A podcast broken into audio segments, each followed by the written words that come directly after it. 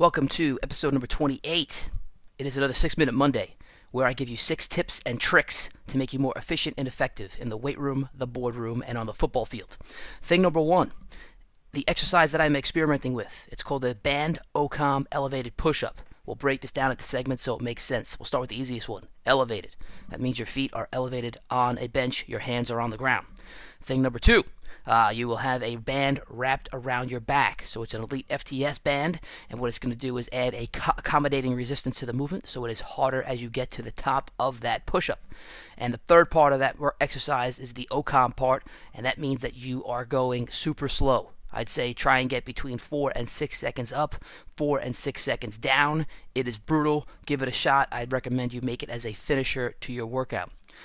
Uh, thing number two training tip. So, my training tip for you is one that I've given athletes uh, based on the recommendation of the great Joe DeFranco since I first started getting into this game, and it is leave one or two in the tank. So, for example, if I tell you to do a set of max pull ups and you can get 20, then stop at 18.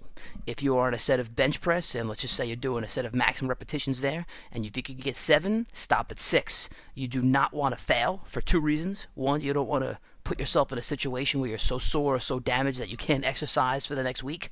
And thing number two uh, about that is that you want your body to remember success. You want this neuromuscular pattern to have a pathway of winning and not failing and getting into bad habits.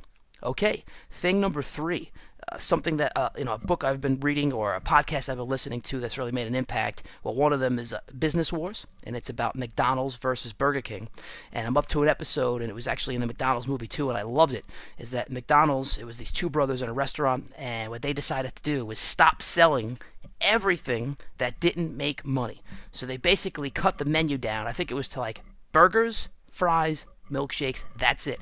Burger King used to, I mean, sorry, McDonald's used to sell a whole bunch of other stuff, but by stop focusing, by stop focusing on all the stuff they weren't selling, they became really good and hyper effective slash efficient at making what they were making. And the beauty of McDonald's, the reason why people went in there so much, is that the food came out fast, it was consistent, and it was actually at the time pretty good quality food. I'm not saying that you should be eating it, but I do like the process of eliminating everything that doesn't add value and focusing on what what does.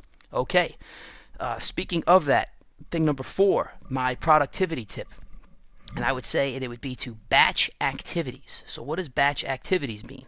Well, if you're going to check your email, don't check it 15 to 20 times over the course of a day. Designate a time and check your email at that time. If you're going to look at social media, don't check it 15 to 20 times over the course of a day.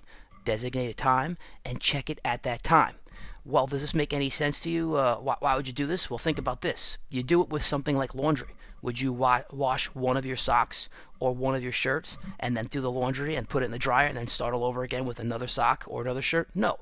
You wait till your laundry basket's full.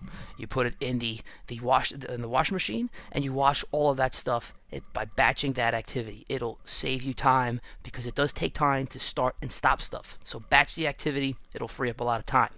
Thing number five thing that I heard this week. Uh, slightly insulting, if you will. We had a man say, I have to have a hard stop at our tough man session at 6.05.